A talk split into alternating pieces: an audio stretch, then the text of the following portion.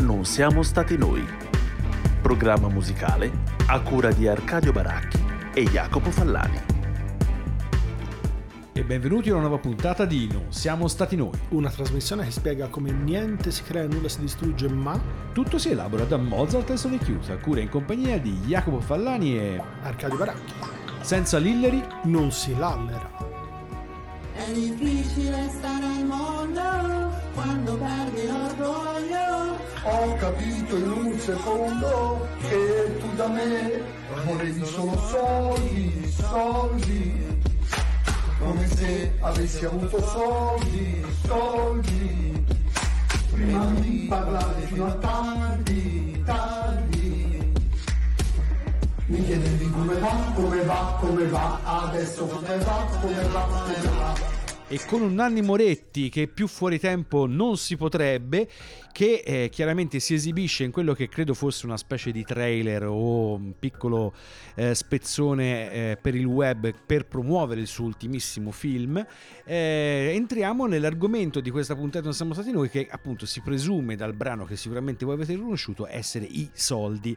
Spesso con Arcadio scherziamo sul fatto che i soldi sono o il primo o il secondo argomento caro ai musicisti e vi lascio immaginare quale potrebbe essere alternativamente l'altro esatto però ecco è un argomento chiaramente molto importante. Tutti noi insomma, al di là delle facili eh, generalizzazioni sull'importanza o meno dei soldi, i soldi non fanno la felicità, ma insomma averceli si ride sicuramente di più, eh, però è chiaramente un argomento che ha eh, avuto un'importanza fondamentale nello sviluppo dell'arte e nella biografia di tantissimi eh, musicisti. Cominciamo infatti a navigare in questo mare di soldi un po' come dei paperon dei paperoni, cominciando da gente che proprio si è messa lì a scrivere per farli sti soldi. L'abbiamo fatta un po' particolare, ma insomma abbiamo preso Mozart e abbiamo visto, dato che insomma non è insolito sentire nelle biografie di Mozart che ha avuto eh, svariati problemi economici, come Ci hanno poi spesso un cosa esatto, qua.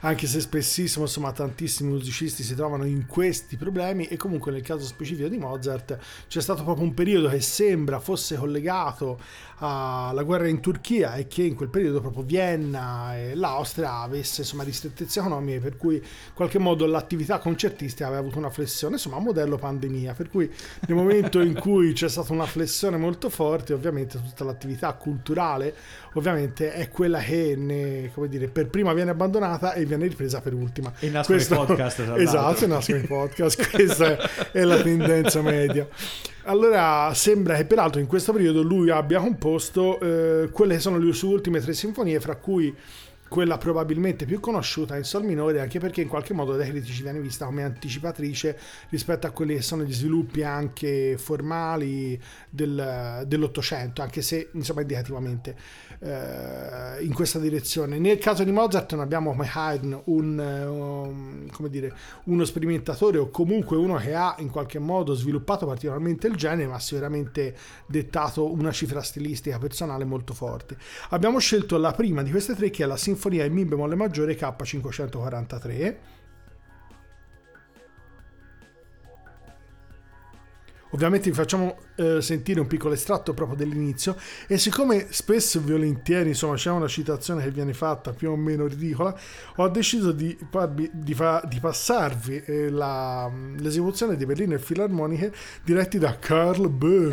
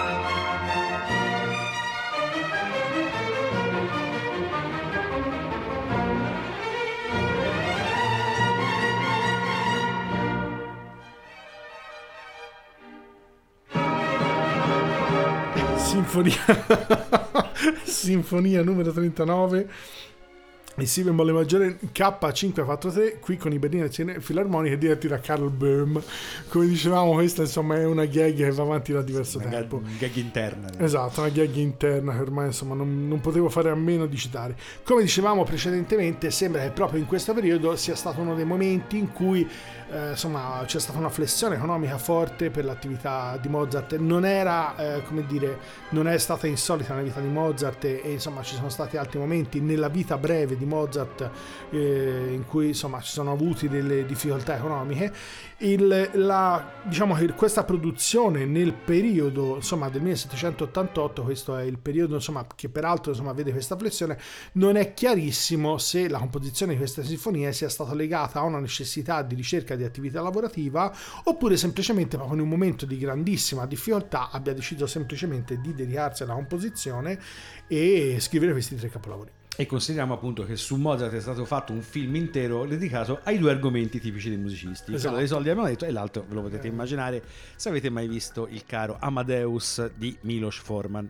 Ma eh, passiamo invece a un personaggio che per una volta tanto perché chiaramente nel mio settore, quello della musica extracolta, fare la lista di quelli che eh, si sono per usare un termine diciamo ancora elegante, prostituiti per tirar su due lire facendo dischi magari indegni, insomma sarebbe veramente lungo, ci vorrebbe una puntata, se no un paio, anche solo per fare un elenco parziale.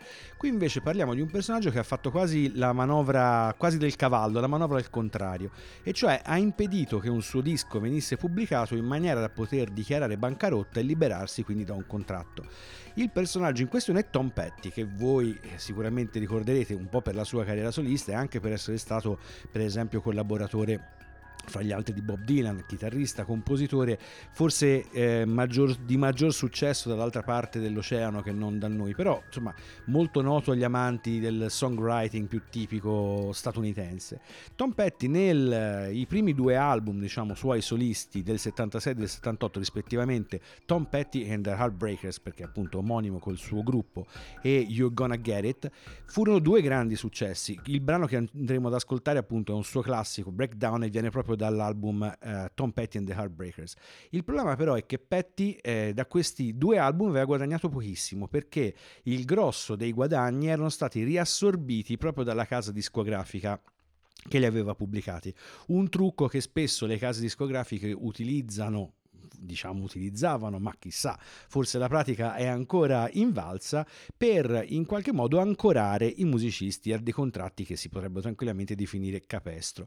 Tom Petty, alla fine esasperato dalla situazione, eh, decide di realizzare un album facendolo sempre pagare dalla, dalla sua casa discografica del tempo, la Shelter, e eh, di non permettere attraverso tutta una serie di inghippi legali che questo album venga pubblicato.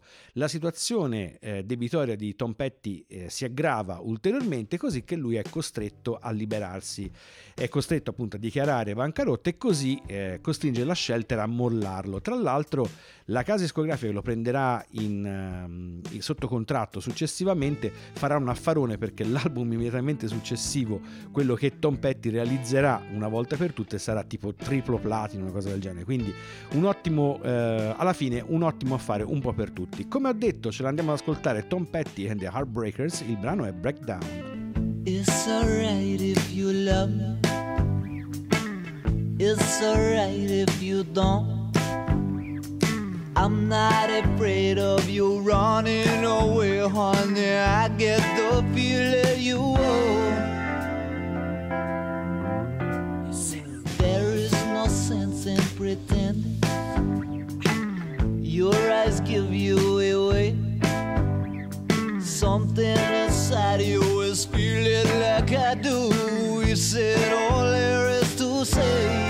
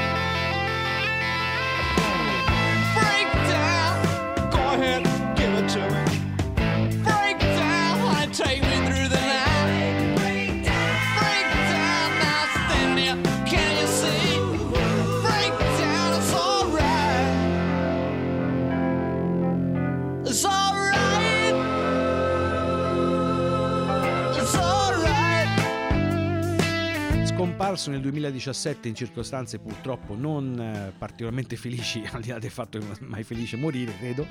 Eh, però il buon Tom Petty appunto è famoso tra le altre cose anche per essere stato sempre un po' una rogna per quanto riguardava il controllo del proprio materiale artistico. In questo caso le sue esigenze artistiche si andavano a scontrare una volta tanto anche con delle eh, tranquillissime esigenze di cassetta. Lo stesso Tom Petty poi minaccerà la sua nuova casa discografica, la MCA, di fare lo stesso trucco qualche anno dopo quando si troverà una situazione molto simile a quella che ho descritto precedentemente. Eh, questo per- appunto per dire che in realtà quando si parla eh, di soldi e musica, chiamiamolo così pop, e soprattutto nel grande meccanismo del mercato statunitense, i soldi in ballo possono essere veramente tanti e i modi per liberarsi da questi imbarazzi spesso sono, come dire, al limite del legale, però come sappiamo in un paese estremamente liberista i trucchi sono tutti validi se hai un avvocato abbastanza bravo che te li fa scoprire. Ma muoviamoci da questo settore, diciamo così, di, di quasi di puro eh, mercimonio per andare a mm, ragionare a un livello forse più complesso e articolato. L'idea è sempre intorno ai soldi, quanto poi l'opera artistica è legata alla produzione e alla necessità economica e quanto in realtà uno riesca a svincolarsi dai problemi economici per darsi insomma, l'attività artistica che veramente vorrebbe. Abbiamo trovato un compromesso perché poi alla fine abbiamo trovato uno che alla fine era un genio come Gioacchino Rossini che eh, già in giovanissima età per riuscire a procurarsi addirittura delle sorti di vacanze estive. A un certo punto sembra che ospitato questa famiglia eh, Triossi e a un certo punto in tre giorni, almeno questo sembra riportare lui molti anni dopo, quando ormai è in Francia, a Parigi, sembra dopo il 27, dice che ha trovato insomma una piccola scritta riferita a queste sonate a quattro nelle quali lui sembra abbia insomma, riscontrato che le abbia insomma, composte in meno di tre giorni. Per cui eh, scrive queste sonate che tutt'oggi sono assolutamente interessanti, ma l'altra cosa significativa è che le ha scritte praticamente nel, nel 1904, che significa che aveva 12 anni, per cui in tre giorni lui praticamente scrive queste sonate e poi diventano un, eh, un riferimento cameristico importantissimo, tutt'oggi sono molto eseguite anche in versioni poi in trascrizioni diverse come quelle a fiati e insomma questo fa notare come per pagarsi fondamentalmente queste vacanze Andare in campeggio con gli amici. diciamo. Esatto, per andare in campeggio con gli amici, lui fondamentalmente scrive questa composizione perché ovviamente i suoi compagnucci, questa famiglia, fra cui sembra le sorelle e questo suo amico, e poi aveva, insomma, era stato lui, insomma, il fautore di questo invito, fossero tutti comunque a quanto pare perfetti musicisti perché insomma se ve le suonate Certo. e le sentite immaginate qual è il livello. Abbiamo scelto di farvi sentire un'altra cosa più sul filo, tanto per non ripassare sonate a 4, in realtà vi abbiamo già fatto sentire in passato, ma di farvi sentire la prima opera, Demetrio e Polibio, che lui scrive due anni dopo, a 14 anni, e che comunque sembra abbia insomma, visto addirittura la scrittura di quasi tutto il libretto sempre da parte di Rossini, almeno per quanto riguarda la versione librettistica.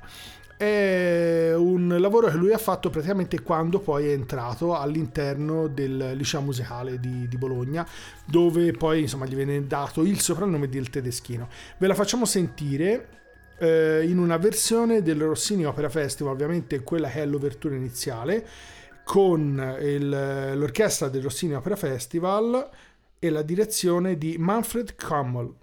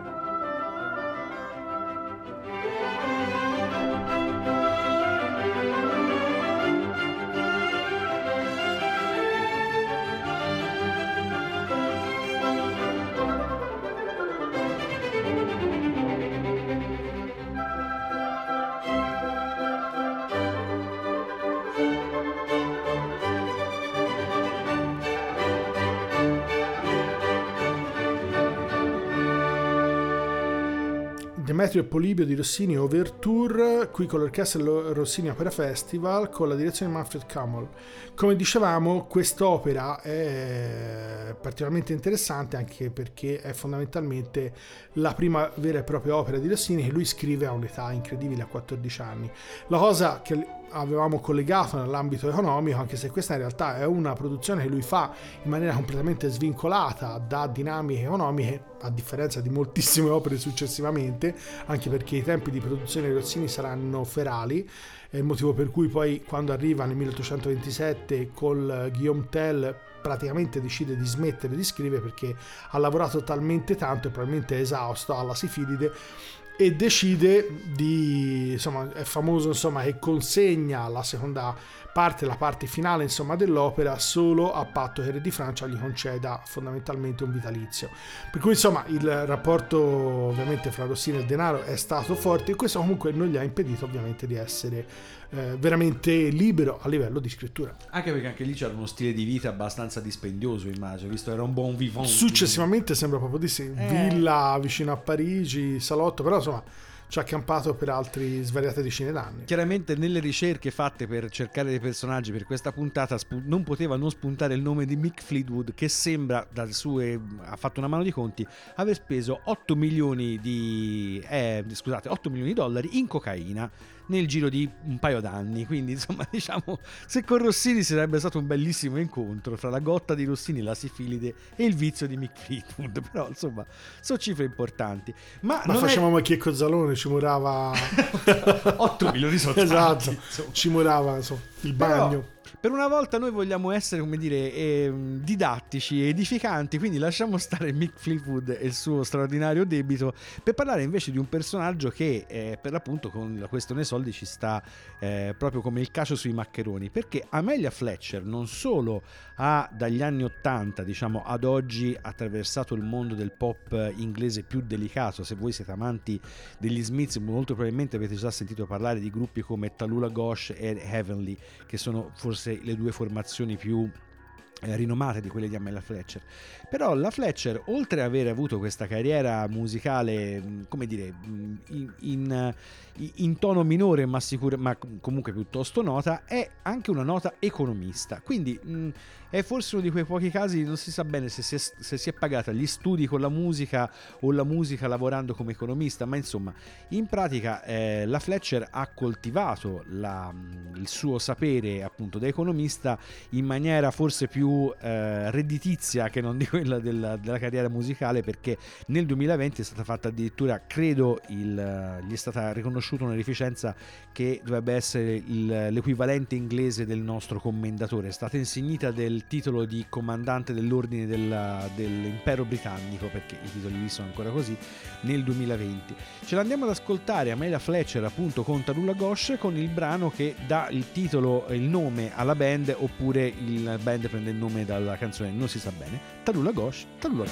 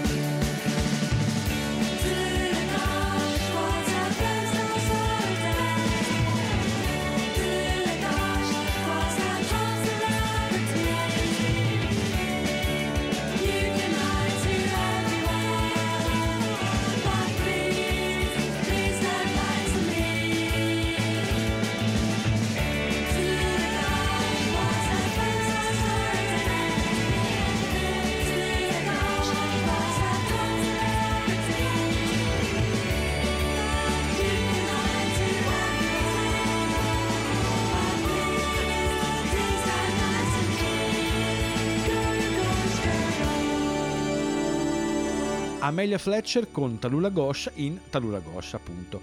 Eh, non capita molto spesso di conoscere musicisti che siano arrivati a un livello di completezza accademica come quello di Amelia Fletcher. È giusto appunto, visto che oggi parliamo di soldi, ancora più raro trov- trovare qualcuno che si sia impegnato così tanto nell'ambito proprio dell'economia che se ci pensate bene non sembra essere un argomento che va molto d'accordo con l'afflatto artistico tipico di un compositore, di un cantatore e quant'altro. La Fletcher ci è riuscita, si è guadagnata nel corso degli anni un, ehm, un seguito piuttosto ridotto, bisogna essere onesti, ma sicuramente molto accalorato, tant'è vero che ancora oggi su internet è possibile trovare pagine dedicate a lei specificatamente o ai gruppi nelle quali si è trovata a collaborare. Come sentite è un pop molto fresco, datato, invecchiato non benissimo, se non fosse per lo straordinario cambio di tempo che a un certo punto ti fa sgranare gli occhi, però questo era il classico sound inglese al quale noi siamo in qualche modo comunque affezionati. Ma giustamente parlando di arte, artisti, lavori e soldi, non possiamo non citare quello che è il personaggio che ce lo ritroviamo sempre quando parliamo di lavori e, e musica. Stiamo Mettiamola così. parlando, sì, ovviamente di Charles Ives, l'abbiamo ricitato altre volte anche perché è un caso abbastanza particolare perché è particolarmente lampante. Ives è figlio di un direttore di banda con il quale poi insomma sperimenta il tamburo, alla fine fa studi a Yale con un compositore, eh, si avvicina alla composizione a livello professionale e si rende conto insomma che questa potrebbe essere la sua strada ma non è disponibile a dire a, a un accademismo come quello americano che si specchia un po' sui formalismi tedeschi ottocenteschi e dal quale poi insomma non, non si distacca. Lui è uno sperimentatore per cui naturalmente decide di fare una strada che tutt'oggi viene insomma considerata piuttosto particolare. Praticamente si dà a un altro lavoro fa l'assicuratore e fa questa doppia vita fin quando in realtà fino agli anni 30 anziché essendo un uomo del 1874 insomma per moltissimi anni alla fine poi ha un, un infarto insomma a metà della sua vita ma insomma tutto questo comunque nonostante sia a livello compositivo ass- assolutamente prolifico eh, insomma nessuna delle sue composizioni se non molto più avanti verrà eseguita. Vi facciamo sentire in realtà quella che poi dà l'avvio e l'abbrivio a quella che è la grande fama di Ives in America fra quelli che sono insomma i grandi compositori americani del Novecento in poi dunque la terza sinfonia ve la facciamo sentire qui con eh, la terza sinfonia che è chiamata The Camp Meeting con l'Accademia eh, St. Martin the Fields e con la direzione di Neville Mariner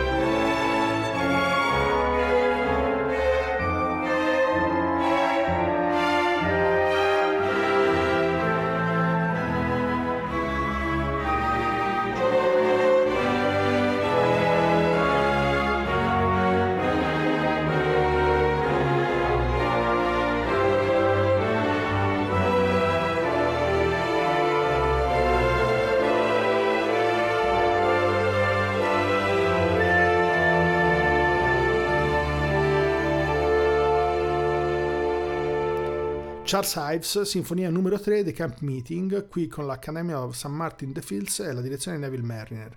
Come dicevamo precedentemente, il grande sperimentalismo di Ives è quello che poi alla fine, senza neanche avere una- un tentativo insomma, di inserimento nell'ambito culturale, aveva deciso che probabilmente già insomma, si era accorto già dalle lezioni che il suo docente che tutto questo gli avrebbe procurato enormi problemi e questa sua fortissima ricerca eh, lo avrebbe sicuramente ostacolato o lo avrebbe messo nella condizione di doversi insomma eh, ascrivere più a un accademismo che era insomma il tipo di composizione più ricercata.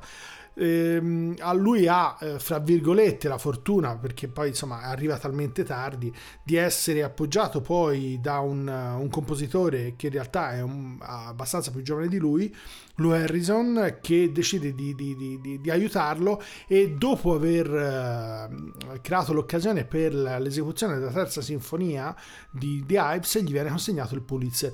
È famosa insomma la frase che lui disse dopo aver dato praticamente metà del premio insomma i premi non sono per i ragazzi per cui come a dire insomma doveva essermi ovviamente probabilmente consegnato ma insomma quando era il tempo ormai insomma il suo interesse in questo senso era assolutamente limitato.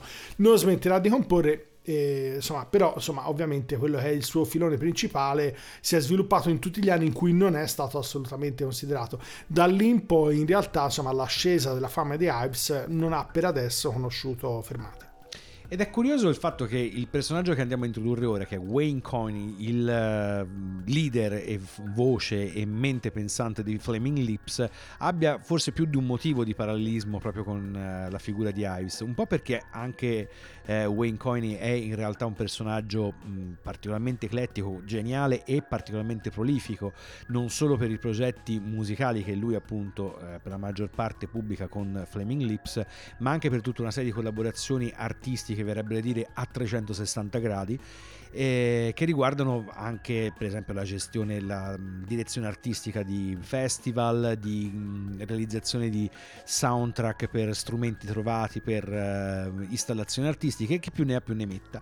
Però la cosa, l'altro curioso aspetto, appunto, l'altro curioso parallelismo è che Wayne Coney ha fatto, mh, ha sostenuto per dieci anni con il suo lavoro da cuoco l'attività della, della band, che appunto si forma nel 1983, ma che fino al 1993 avrà bisogno del sostegno appunto economico anche del lavoro di Wayne Coney per andare eh, avanti. Questo chiaramente fin quando il successo in qualche modo non stabilizzerà anche le finanze eh, della band. La cosa curiosa è che eh, Coney dice che il lavoro era piuttosto semplice e questo non solo lo gli permetteva comunque di eh, finanziare l'attività della band, ma permetteva anche alla sua mente di essere sufficientemente libera per essere forse più creativa. Un po' diciamo un parallelo in questo caso con Einstein che lavorava alle poste e questo gli permetteva di no, all'ufficio brevetti, non mi ricordo più esattamente dove, gli permetteva di eh, l'ufficio brevetti, esatto.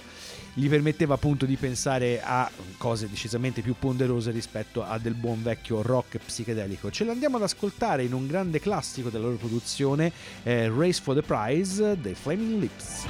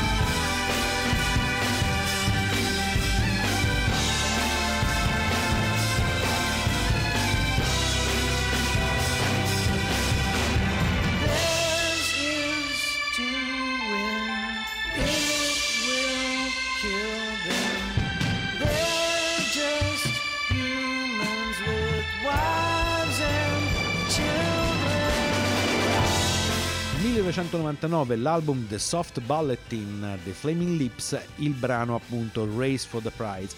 The Soft Bulletin è fino ad oggi il grande classico di eh, un gruppo difficilmente etichettabile come The Flaming Lips, gruppo che ha conosciuto anche diverse disavventure personali e per l'appunto anche finanziari, coinvolti in un paio di ehm, nella chiusura forzata di alcune etichette, insomma di disastri economici ce ne sono stati tanti e molto probabilmente anche delle gestioni non particolarmente eh, oculate delle finanze non crediamo siano mai state particolarmente ricche quelle della band e quindi forse dovevano essere gestite in maniera un pochino più parsimoniosa.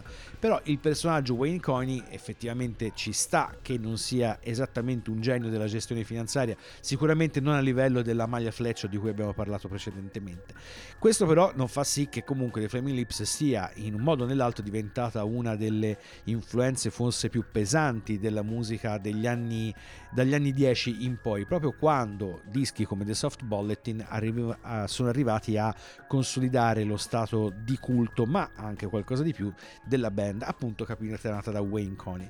Ma chiaramente parlando di soldi parlando di musica siamo arrivati proprio al momento in cui eh, si deve come dire dare tutto per tutto se mi passi il termine. L'idea è un po' arzigogolata, siamo partiti da Wagner che come notoriamente non era un personaggino simpatico e anche in questo caso naturalmente non aveva come dire, lesinato commenti negativi per nessuno. Sembra che Meyerbeer, compositore eh, estremamente famoso nell'ambito ottocentesco, che ha avuto tutta una serie insomma, di, di tradizioni prima, di periodi insomma, di, di attività lavorativa sia in Germania, sia in Italia, sia in Francia, e su questo insomma si potrebbe anche discutere eh, su quelle che erano insomma le sue attività compositive nei rispettivi in questi paesi sembra venisse additato dallo stesso Wagner come personaggio sicuramente sgradevole eh, di mh, insomma ebreo naturalmente questo è ovviamente subito l'accusa uno dei motivi per cui Wagner poi nei periodi successivi è stato indicato come nazista e del fatto che in qualche modo Meyerbeer fosse assolutamente asservito al denaro. Sembra che in realtà Meyerbeer non fosse assolutamente asservito al denaro, però avesse insomma alcuni comportamenti un po' curiosi. Nel caso specifico, per esempio, sembra che dopo essere stato quasi dieci anni in Italia e aver lavorato qui, abbia detto insomma che disconosceva il comportamento che aveva avuto durante tutto il periodo italiano, come se in qualche modo non si riconoscesse nel periodo in cui aveva lavorato e a quanto pare anche apprezzato l'Italia avendoci lavorato. Questo Come diciamo è un po' curioso. argentino diciamo di- Esatto, dopo averci lavorato, insomma, faceva presente questi aspetti.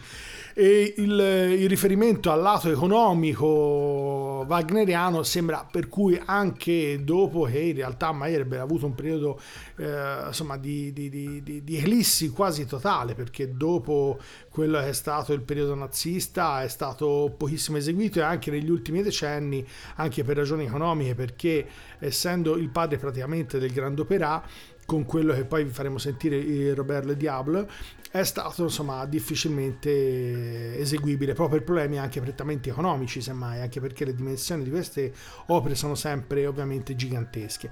Vi facciamo sentire ovviamente un piccolo estratto da Roberto il Diavolo con l'orchestra sinfonica del Teatro Verde di Salerno e la direzione di Daniel Oren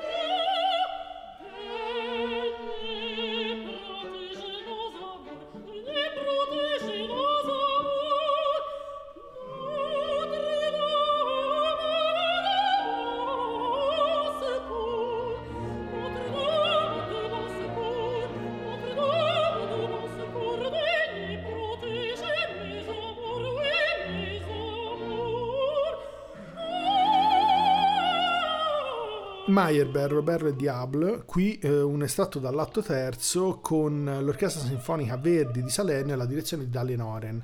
Come dicevamo precedentemente, insomma, quelli che sono gli aspetti estremamente legati a un problema, a, insomma,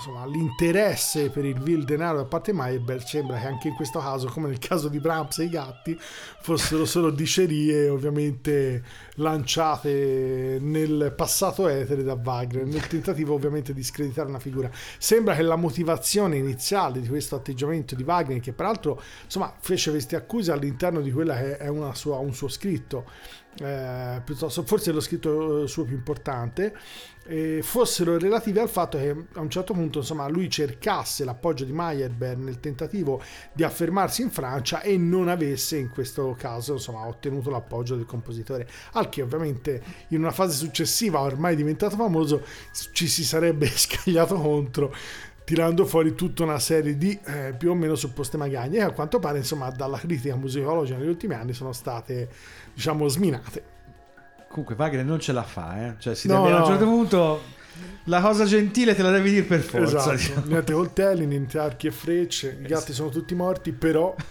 esatto. Soprattutto mai mezza prova. Tant- Intanto la dici, poi vediamo. Tra tra 100 anni forse. oggi forse è più difficile ma all'epoca Esatto, soprattutto certo tipo di accuse.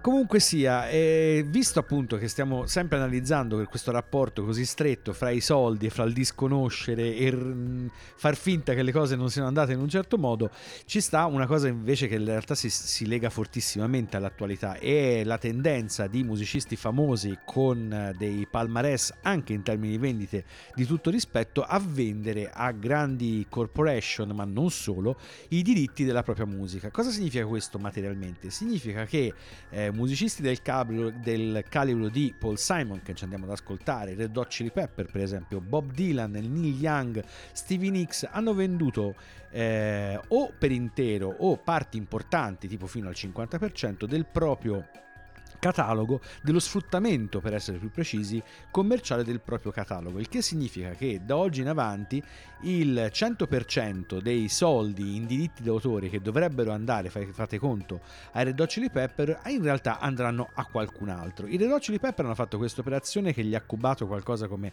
140 milioni di dollari, che non sono esattamente bruscolini. Eh, di contro, eh, i musicisti perdono quasi per intero il controllo su quello che si può fare con la loro musica. Per cui, se domani non siamo stati noi, va da chi ha i diritti delle musiche di Bob Dylan e chiede permessi di sfruttamento di, che ne so, eh, Mr. Tambourine per fare la pubblicità alle nostre nuove scarpe, eh, chi oggi detiene quei diritti può decidere di darceli in sfruttamento, anche per lo sfruttamento commerciale.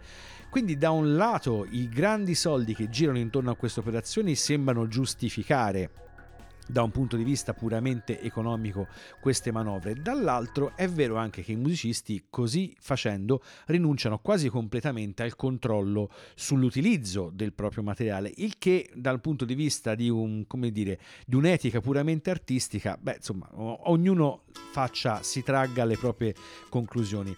Tra quelli che appunto hanno fatto questa manovra quasi per intero, ma non del tutto, ci andiamo ad ascoltare proprio il buon già citato Paul Simon con uno dei suoi brani più frizzanti, diciamo così, Me and Julio Down by the Schoolyard, Paul Simon. The mama pajama rolled out of bed and she ran to the police station. When the papa found out, he began to shout and he started the investigation. It's against the law. It was against the law. Or what the mama saw. It was against the law. The mama looked down and spit on the ground every time my name gets mentioned. The papa said, Oh, if I get that boy, I'm gonna stick him in a house of detention. Well, I'm on my way. I don't know where I'm going. I'm on my way. I'm taking my time, but I don't know where. Goodbye to Rosie, the queen of Corona. See me and Julio down by the schoolyard. See me and Julio down by the schoolyard.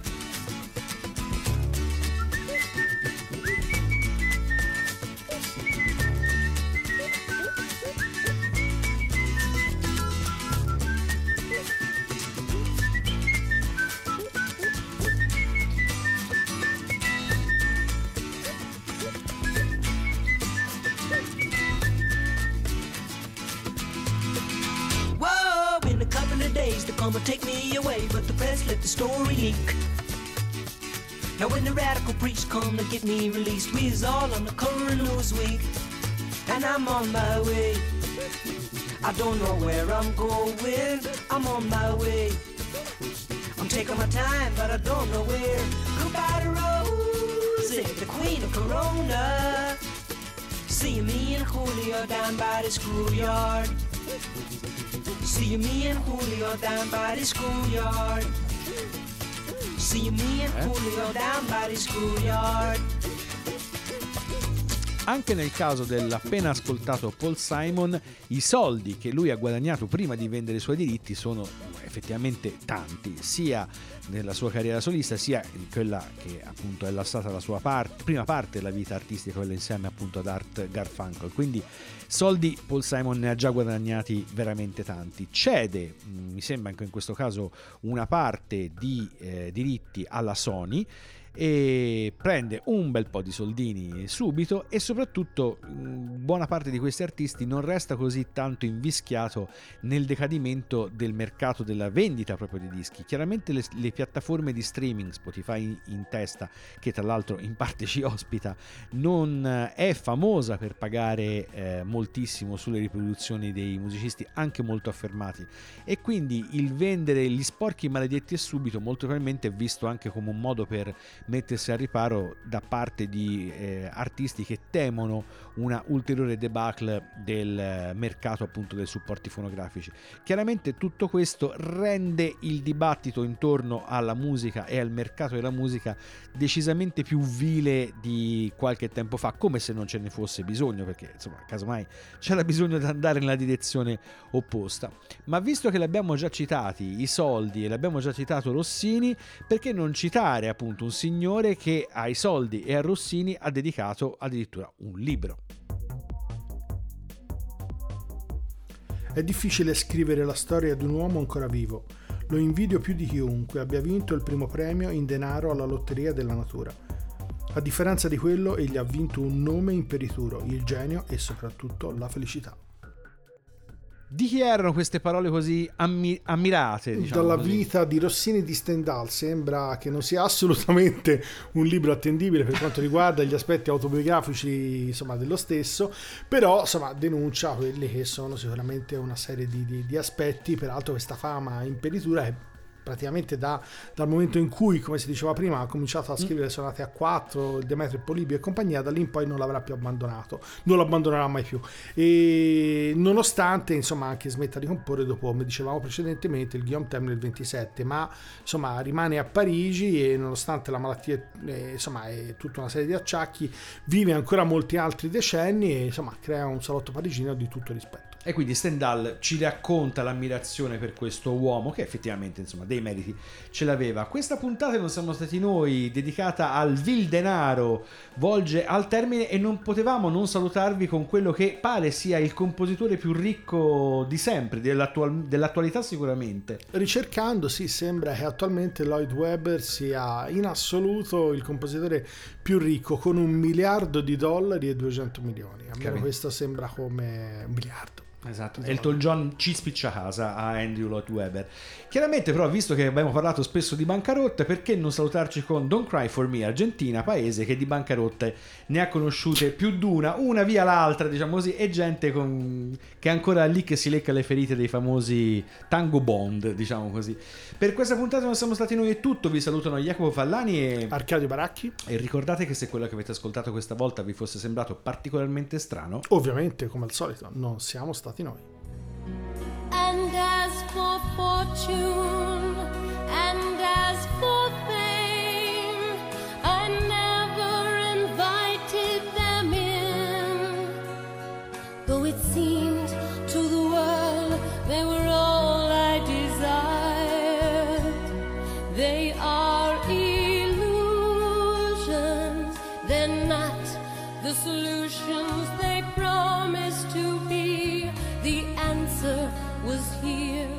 all the time.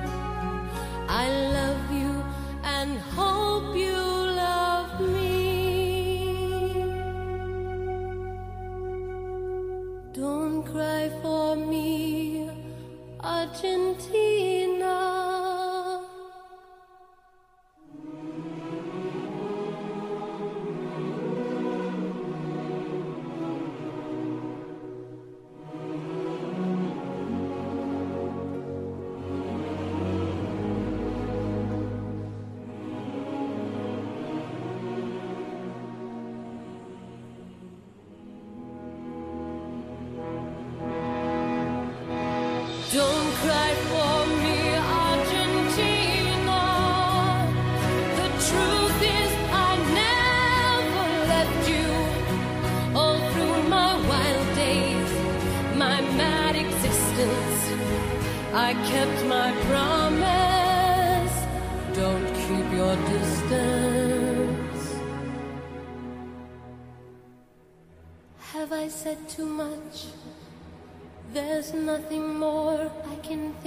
Of to say to you.